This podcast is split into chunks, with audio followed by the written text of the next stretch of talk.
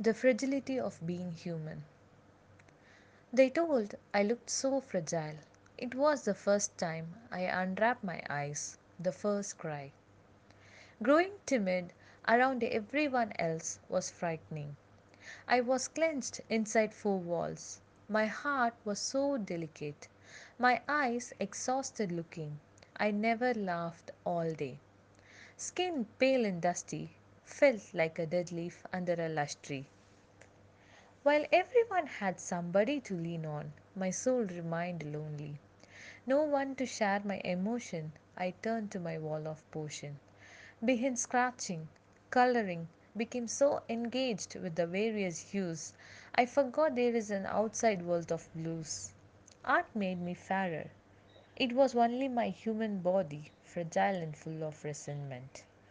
My psyche became lifelike, replenished with fantasy vibrant enough to harm the eyes of the people who made me feeble and grimy all day.